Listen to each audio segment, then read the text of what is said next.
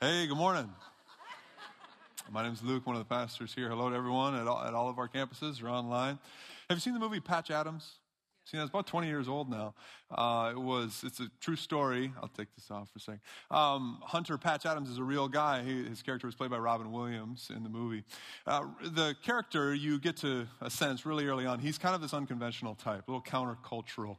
And the, it chronicles his life as he enters into medical school. And when he gets into this medical world and system, he's not at all content with the status quo.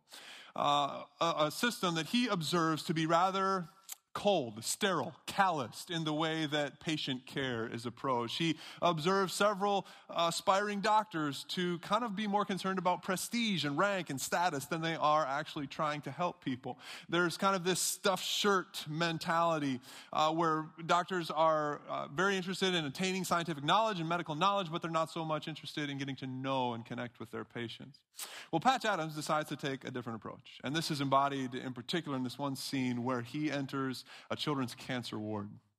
So you can imagine the environment is kind of sectioned off in this other part of the hospital, a cold, sterile, depressing kind of a place, rows of beds, kids laying there, bald heads staring at the ceiling, expressionless faces under fluorescent lights.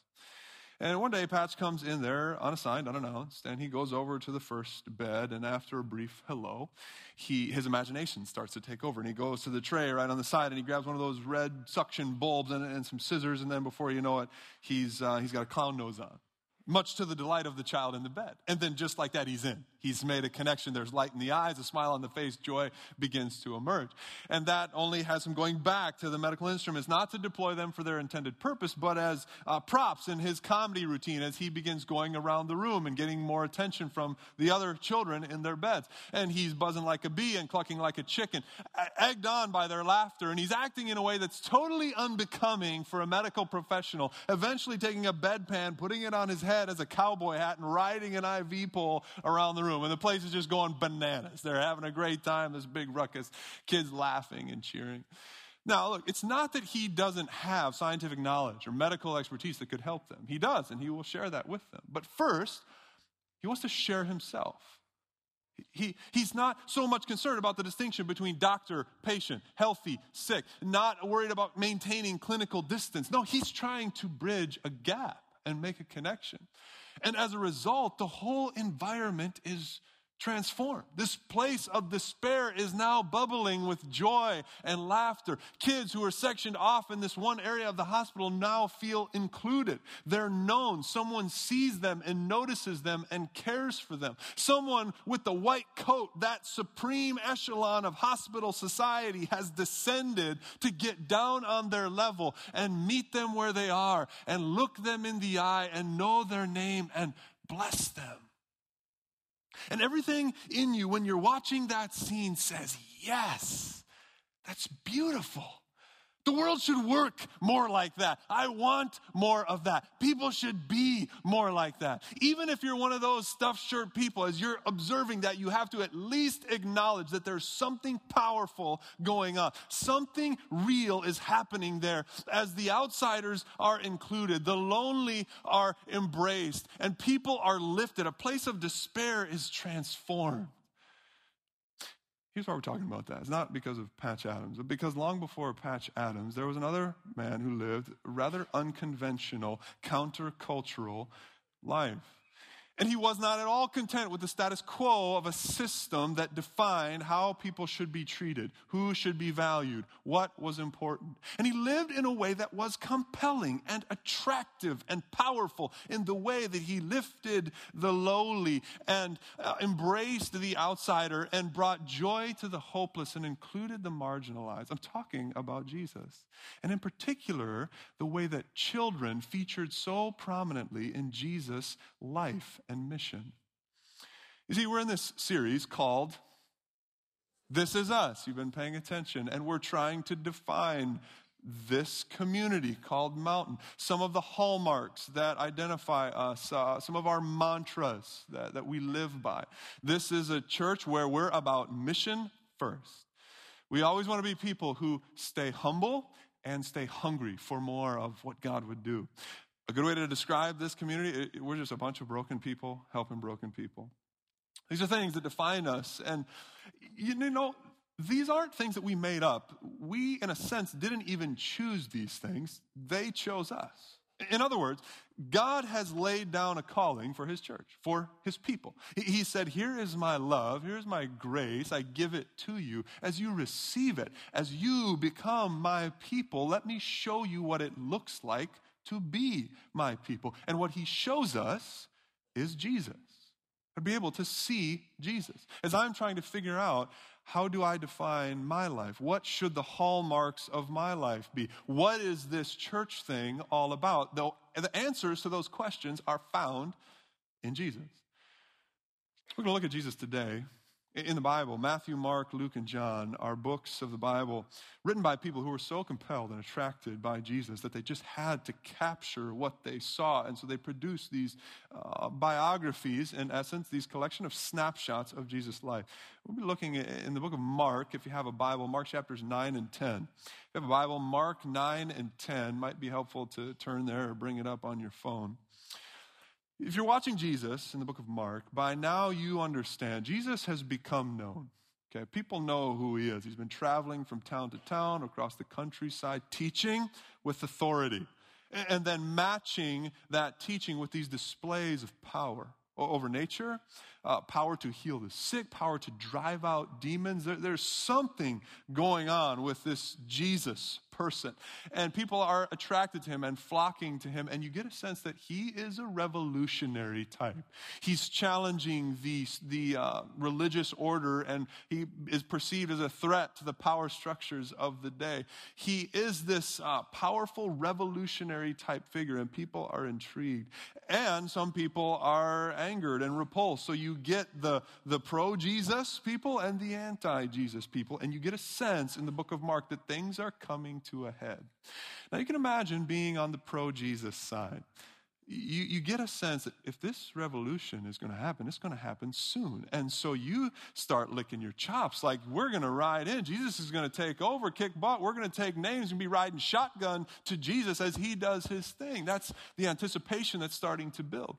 And what happens in Jesus' closest followers, his disciples, uh, they see, they sense what's about to happen, and they begin posturing and positioning themselves in what they believe is sort of a pecking order. Like, if Jesus is going to come in and take over this piece, well, then we're going to kind of leverage that for our advantage. We're going to use it for personal advancement.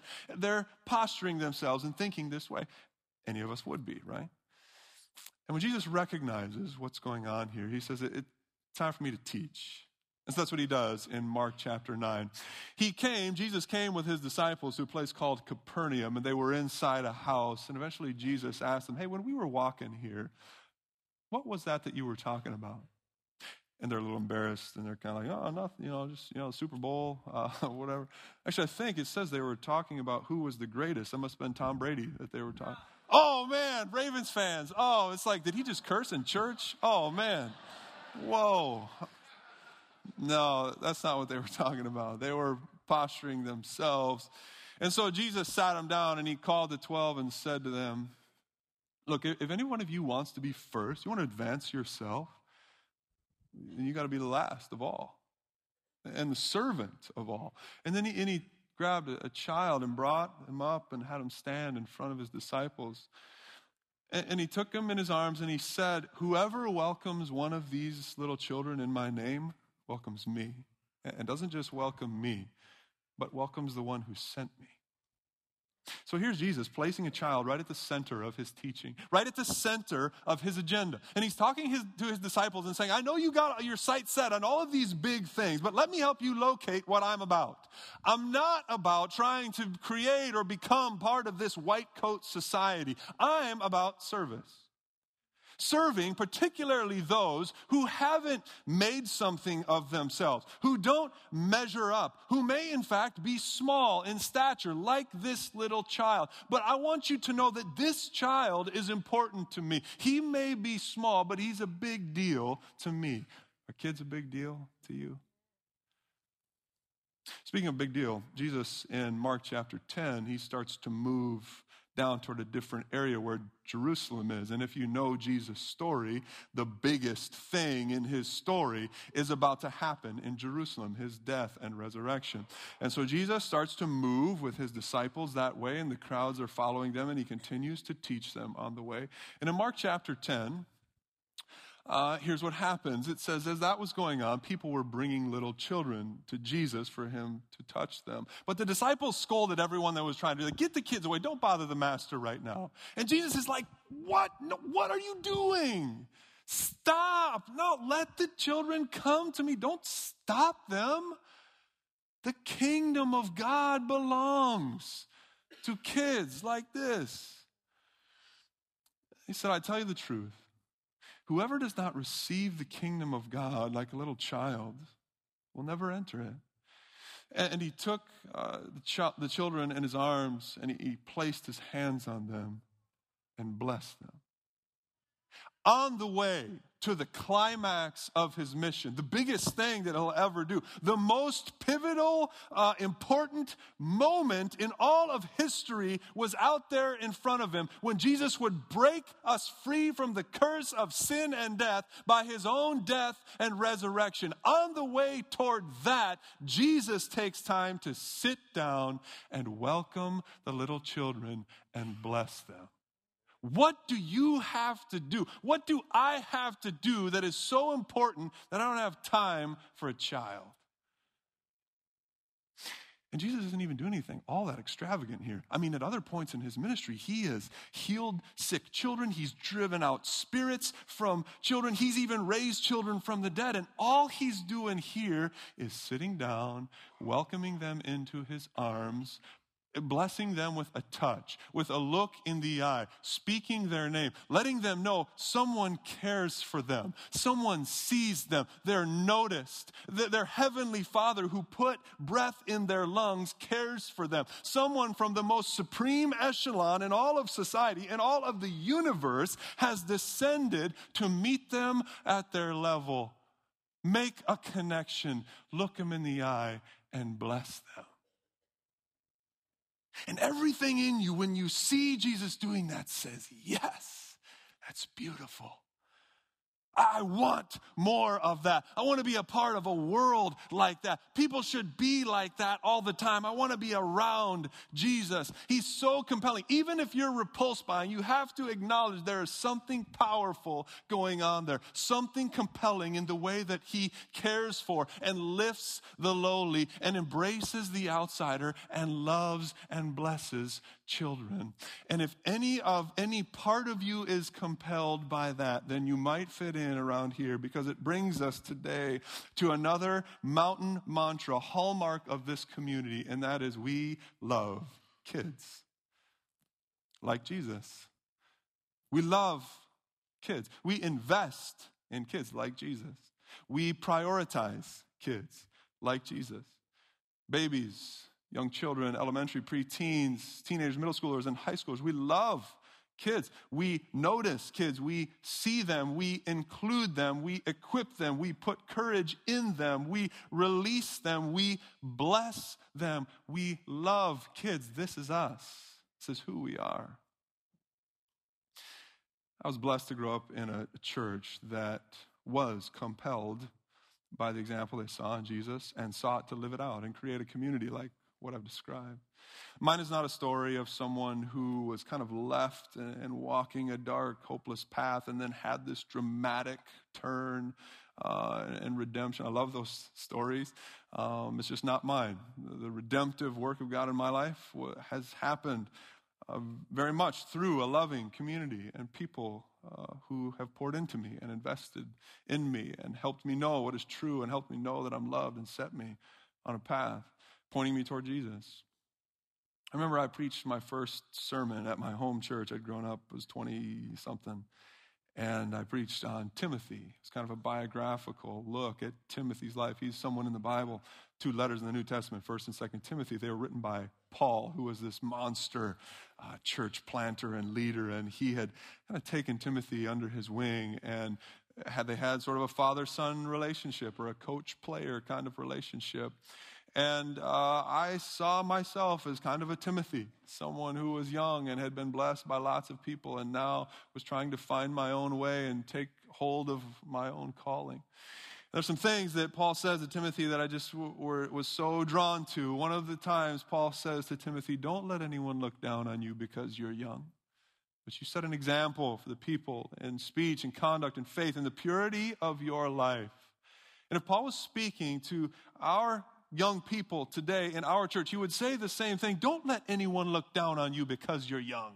But you set an example for other people in speech and conduct, in the way that you live your life. You're not too young to do that. You take what you have received and you start to live it out, and you are an example and a witness to the church and to the wider world. Sometimes we talk about young people like you're the future leaders of our country. You're the future of our church. And I suppose all of that's true, but you're leaders now. You're the church now, not just the church of tomorrow. And so don't let anyone look down on you because you're young. You take what you are receiving, absorb, and uh, let the, let God's word and God's truth sink into you so that you can live it out as an example to your peers and to us adults who are trying to figure it out ourselves. Don't let anyone look down on you because you're young. At another place, Paul says to Timothy, be strong in the grace that is in Christ Jesus. And what I have taught you, what I have passed on to you, you take and pass it on to other reliable people who will be entrusted to teach others, who then can teach others. And he's he's uh, promoting, he's installing, he's acknowledging this generational path of disciple making. I have blessed you. I've shared with you everything I can. You take that. Don't let anyone look down on you because you're young, but you be faithful with that and you pass it on to other people who will be equipped to pass it on to other people. When our church is at its best, it is living out exactly this kind of process and this model where we are handing on to the next generation what we know and what we've learned, blessing them, empowering them, equipping them, and then they are taking hold of that and passing it on and passing it on. And the church's mission moves forward, and people are drawn to Jesus and find their calling and their purpose and live it out in that way. We do that because we love kids. We prioritize kids. We see kids, and we include them in the life of the church and in God's mission. I think it's important to help us get a sense for how that Uh, that value takes shape and is expressed in our community. I'm going to invite some people out here to help. Hillary and Kimberly, if you could come out. Uh, Hillary McClellan is on our staff, our Mountain Kids staff, and Kimberly Seifert has been involved in student ministry for a long time. And I'd like to invite them to give some of their perspective. Seems like you could welcome them warmly and do that. Thank you for being here. This is Hillary McClellan and Kimberly Seifert. Uh, Hillary, you know, I was just talking about Timothy, and I, I kind of see um, some Timothy in you in the sense that you're young, relatively speaking. You have had people investing in you, and now you're taking what you have been given and shaping and investing in the lives of children as part of our staff, staff team. Would you say a little bit more about what has gotten you to this place? Yeah, so I grew up uh, in a Christian home a lot like, uh, and going to a church a lot like Mountain. But my parents uh, didn't. They had no church background. They didn't meet Jesus or heard about Jesus until uh, later after they were married. But when uh, they did and they were baptized, they knew they wanted to raise their family in the church. But they struggled a long time uh, with infertility. But they had their church family praying for them. They dove into Uh, a missional community, and they dove into serving. And finally, um, seven years into their marriage, I was born, and my sister came along shortly after that. Um, so my family was great. My parents modeled the love for the Lord. Uh, they, my parents loved each other, and my sister and I were confident that they loved us too. But when I was eight years old, my dad had a heart attack um, unexpectedly, and he died instantly in our home. And so my safe, good world uh, was flipped upside down. Um, but it was the first time I saw the weight of brokenness and sin, but it was also the first time I really experienced the church do what the church was supposed to do. Our church family, along with our biological family, they, they wrapped their arms around us, and they supported my mom, my sister, and me uh, through that difficult journey. My sister's small group leader during her second grade year, she, she had separation anxiety. And so her small group leader would come to school and eat lunch with her once a week, every week for an entire year. Uh, for me, my grief came out in a lot of anger and frustration. I was mad at God. But my kids' pastor still invested in me, still spoke God's truth in me and loved me and brought me to a place and challenged me to use my gifts and my leadership abilities. So I started serving as a small group leader when I was a freshman for little girls, um, and was able to be a large group teacher too. So countless small group leaders, countless pastors really just really showed us God's love and what the church was all about. And it, they're why I do what I do today. Amen. So your honor staff, Mountain Kids staff, we're with hundreds of volunteers mm-hmm. to um, to shape and invest in kids. And we're talking about kids birth through fifth grade. Mm-hmm. That's what Mountain Kids is designed for. Would you say a little bit more about what we're trying to do? What are the key aspects of Mountain Kids? Yeah, Mountain Kids' mission is the same as Mountain's mission. We're making more and better disciples. They're just shorter. Making little disciples. They're littler. Like the yes. T-shirt says. Yep. Yes. Um, so our programming is designed for their age. It's full of fun and games. We do praise and worship music. We have our Bible story time. We have offering and communion, and we have small group time for our preschool and elementary kids.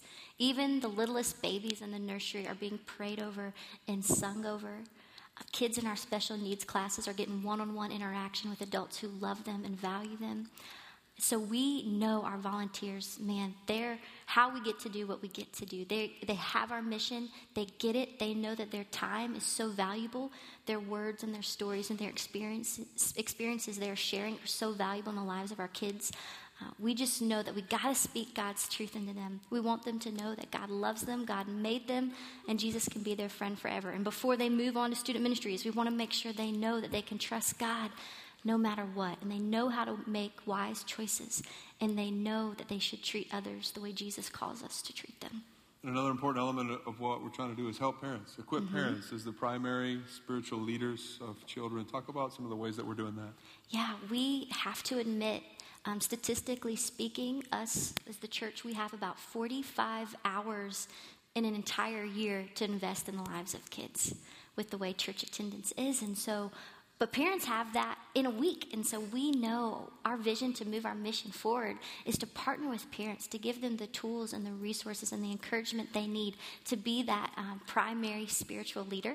So we have a parent app, it's the Parent Q, where um, parents have access to the Bible lessons that we're teaching, the memory verses that we're encouraging our kids to memorize, as talking points to do while you're driving in the car, while you're getting ready for school, getting ready to go to sleep at night. Just some really great resources and tools uh, to communicate God's truth and to reinforce what they're learning on a weekend uh, to their kids. We also have the phase books that are at every resource center at Mountain, because it's just a phase. Every phase of a child's life from birth through twelfth grade, it's a prayer journal that you get to walk through and pray through. Um, it's got talking points for hard conversations to make faith stick, how to deal with each phase of life as your kids are developmental, are growing and developing uh, spiritually and socially. And it's just a yeah. really awesome resource that we want to point parents to. Yeah, I love the phase stuff. We've taught on that here. Mm-hmm. It's just a phase. So don't miss it. So don't miss it. Don't and miss it. I, I love the, the punchline to mm-hmm. that. Sometimes uh, we just endure through it or wish it away, but uh, we try to make the most of every phase our child goes through. So parents or not, as to the adults in the room, what are the most important opportunities that we have to make an impact in the lives of kids? Yeah. So kids are asking the questions, am I worth it? Who can I trust? Am I safe? Am I loved? And so we have an amazing opportunity as parents, as small group leaders, as the church, to wrap our arms around them and to speak God's truth in them, to make sure they know how God sees them before the brokenness of the world dictates the way they see themselves. For parents, that means your kids are watching everything you do. They're watching uh, the way you model your love for the Lord. They're watching the way you treat your spouse. They're watching how you spend your time and how you spend your money and the types of words that come out of your mouth and their tone. So you have amazing opportunity to model God's love to them. And so being conscious of that And for others of us who aren't parents, or our kids are all grown up and we're empty nesters, we're not exempt from the mission and the call to love kids. So what that means is identify someone to invest in, whether it's a grandchild or a niece or a nephew, whether it's someone in your neighborhood or here at Mountain Kids or in student ministries or sponsoring a child, whatever it is. You have stories and experiences and wisdom to share, and your time is so valuable. As kids get older, um, they lose that trust.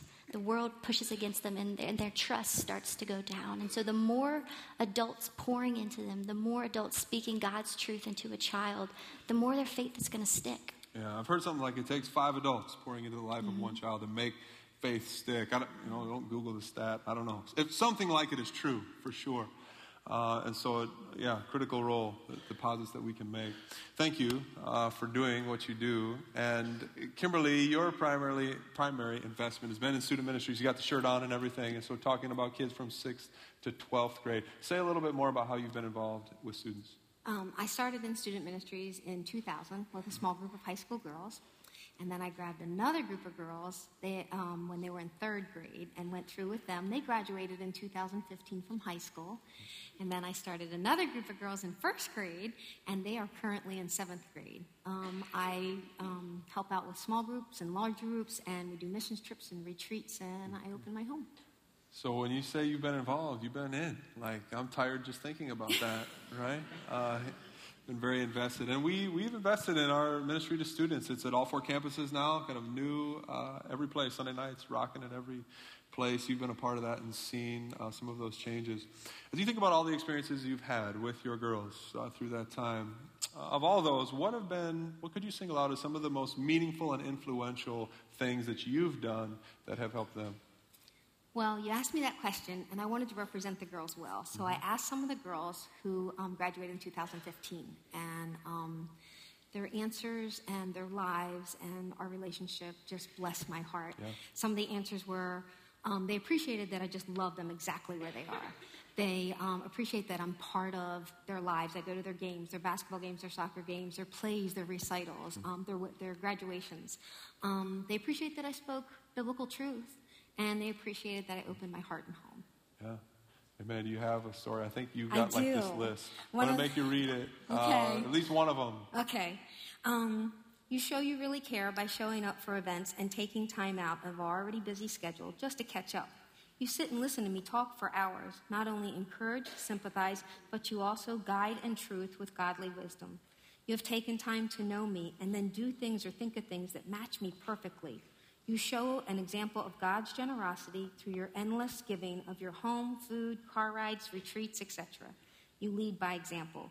You don't just talk, but you're a woman of action. You cheered me on in everything towards the pursuit of Christ, getting me plugged in at church, volunteering opportunities, artwork, et cetera, which makes my passion for kingdom work even greater and makes me believe that I can actually make a difference. That's awesome. Mm. A humbling thing to receive those uh Uh, evidence, the testimony from your students. Talk about some of the challenges. I mean, it's hard. It's hard being anyone, I guess. But in particular, middle school and high school years, there's several challenges the students face. Talk about uh, some of those and how you have equipped and walked with your students. They go through a lot. They um, they have to deal with social media, mental health issues, relationships issues, um, the the pressures of grades, divorce, and death. Um, of, Several of our small group girls had to deal with um, deaths in their immediate family, and it was amazing to see the, the group come together, and the girls love each other and go to the funeral and write words of encouragement. And as far as equipping, God has truly equipped them. Yeah. He's equipped them and showed them that they're not alone. They have each other. They have their family. They have their church family. And most of all, they have him. And one of the things I always remind myself and all of us, when you're talking about, we're, we're about making disciples. And disciples aren't made overnight. People don't change overnight. We kind of have a quick fix society, but uh, it, we're in it for the long story. The long story of God's redeeming work in a person's life. You've been with these girls for a long time, long enough to see those stories unfold. You've got girls that have graduated now. Uh, share with us some of what you've seen, some of those stories that God is writing in the lives of these girls. Proud mama moment. These girls are amazing. Um, One of the girls raised enough money to build a well for a village in Africa. Several of the girls have traveled all over the world serving the Lord. Some of the places they've been are Greece, Chile, Romania, the Dominican, Arizona, Philippines, Nicaragua, Japan, and that's just to name a few. Yeah. They serve in, in children's ministry and in student ministry. They serve on their college campuses. They've all grown in their capacity to love. One of the girl, one of the Yay God stories is one of the girls who came through student ministries years ago. Um, middle school and high school were really hard on her. Her parents got divorced. She struggled with depression, and she had an eating disorder. Her church rallied around her, and she Um, had adults that loved her, and ultimately she truly found her worth in God. And um, she came back around, and she served in student ministry. She served with a small group of middle school girls, and she felt like those experiences helped her minister to them. She's happily married. She's physically and mentally healthy, and um, she's actually a pastoral counselor, and now God uses her to help others. Praise God for that. And, you know, it's fun to tell the story from that perspective, yeah. Mm-hmm. It is fun to, you know, see it and tell it on this end of it. But in the middle there, there's a lot of dark and difficult times where the rubber was meeting the road in your ministry and your group surrounding her and this church being the church in those places. And it's encouraging to see when it, like, it works. It happens. Fruit is born. This investment matters and means something. And we have a, a special treat, actually, to hear some more testimony from some of our kids and, and feel like, you know what? It's happening. God's word is taking root, and they're taking hold of it. Their faith is becoming real, and they're living it out, and they're leading in all different contexts of our world. And we get to hear from some of them. So listen, uh, watch the screen and listen to some of these stories. Hey, Mountain. My name is Jordan Reed. I grew up here at Mountain, and for the past three years, I've served as an international campus minister in Puebla, Mexico. My family and I recently moved back to the area, and we're excited to continue serving our community here in Abingdon. Thank you for investing in me, and thank you for loving kids. Hey Mountain, my name is Kirsten Huggins, and I am leading F C A at my school and helping to bring athletes closer to Christ every day. Thank you so much for investing in me, and thank you so much for loving kids. Hey Mountain, my name is Jeremiah Dunn, and I've been attending Mountain for the last four years. Now I'm doing student worship for God's Kingdom. Thank you for investing in me, and thanks for loving kids. Hey Mountain, my name is Anna Fife, and I've been growing God's Kingdom by serving in Mountain Kids and in the cafe, as well as singing for Echo and Collide. Thank you for investing in me, and thank you for loving kids. Hey Mountain, my name is Owen Smith. I'm a preschool large group leader at the Abingdon campus. I've been going to Mountain for seven to eight years now. It's definitely my home. And I'd like to thank you guys for investing in me as a leader and also for loving kids. Hi Mountain, this is Kat, and I came to know Jesus Christ through my youth pastor in high school. And that relationship with Jesus just became deeper as I got involved in Mountain. Now I'm here working with Apache Youth Ministries, sharing God's love with countless youth on the White Mountain Apache Reservation. So thank you for investing in me, and thank you for investing in kids. Hey Mountain, you're speaking here with Marquez. I grew up here at Mountain Christian Church, and now I'm doing F C A for God's Kingdom. Thank you so much for investing in me, and thanks for loving kids. Hi, I'm Kylie Castens, and I grew up at Mountain. Now I'm working at Missions of Hope to build God's Kingdom in Kenya. Thank you so much for investing in me, and thanks for loving kids all over the world. Yeah. Thank you. Thank you for investing in kids, for loving kids. It's interesting. So Kylie, the last girl on the screen was... Was in my first small group. In your small group. And was my R A in college. Was your R A in college. Yes. Cool to hear from her from the other side of the world. And so I don't know where that leaves you and, and how you'll respond to what you see in Jesus and what God is calling you to do. It may be that you'd want to serve in Mountain Kids or with student ministry. There'll be people out in the Commons at all of our campuses ready to welcome you as a partner and say, hey, let's go. Let's invest in the lives of children. Uh, if, if that's a way you're feeling led to respond. You know, there is some truth to the, the proverb that says, train up a child in the way they should go, and when they're older, they will not depart from it. Now, that, that's not an ironclad, you know, airtight rule. We're not robots. Everyone will make their own decisions. But th- there is something about that. I mean, when you think about, you know, what, what's the best way to unleash authentic leaders into our world? It's to love kids well. to be the real deal yourself, to lead kids well and share your life with them? What's the best way to, to equip uh, people who will be reconcilers in a deeply divided world? Love kids well. Model repentance and forgiveness. What's the best way to, to have a, a group of people who uh, take responsibility and don't always blame other people? Love kids well. Help them feel secure in your, your love. Love them unconditionally. Don't uh, feel like they have to measure up in order to earn your love, but uh, hold them accountable, call them to a standard, and love them through it all. Teach them that love covers a multitude of sins. You know, what's the best way to have a society where people aren't um, crippled by debt and drowning in materialism? Love kids well. Teach them uh, the opportunity that money provides and the cautions that should go along with that. Set boundaries. Learn to say no. Don't ans- answer every angst in your child's life with a new thing. Love kids well. What's the best way to truly unleash disciples who are courageous and perseverant and ready to take on the challenges that face our world? Love kids well.